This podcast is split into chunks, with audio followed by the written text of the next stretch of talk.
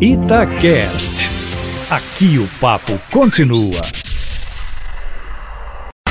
Emprego e carreira. Jaqueline Rezende, o Ricardo conta que fica muito triste quando tem um feedback negativo. E aí, Jaque, ele fez uma pergunta interessante, que é bacana da gente responder, que eu acredito que tem muita gente aí nessa situação. Como é que lida com esse feedback negativo? Bom dia. Bom dia, Júnior. Olha só, eu penso, tá, que feedback sempre tem o objetivo de desenvolver. Questão é que às vezes as pessoas não sabem dar esse feedback e pedem melhorias e acabam colocando nosso comportamento em xeque ou até a atuação do nosso trabalho. O ideal é não levar para o lado pessoal.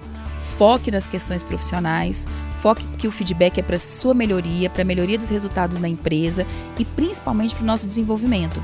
O ser humano, de uma forma geral, Júnior, ele tem uma dificuldade de aceitar críticas. Então, é claro que ninguém gosta de ser criticado. E se isso também está demais, vale a gente fazer um retorno, perguntar qual é o seu objetivo e me falar sobre esse processo negativo, onde você quer que eu melhore, por que realmente você está me colocando nessa situação.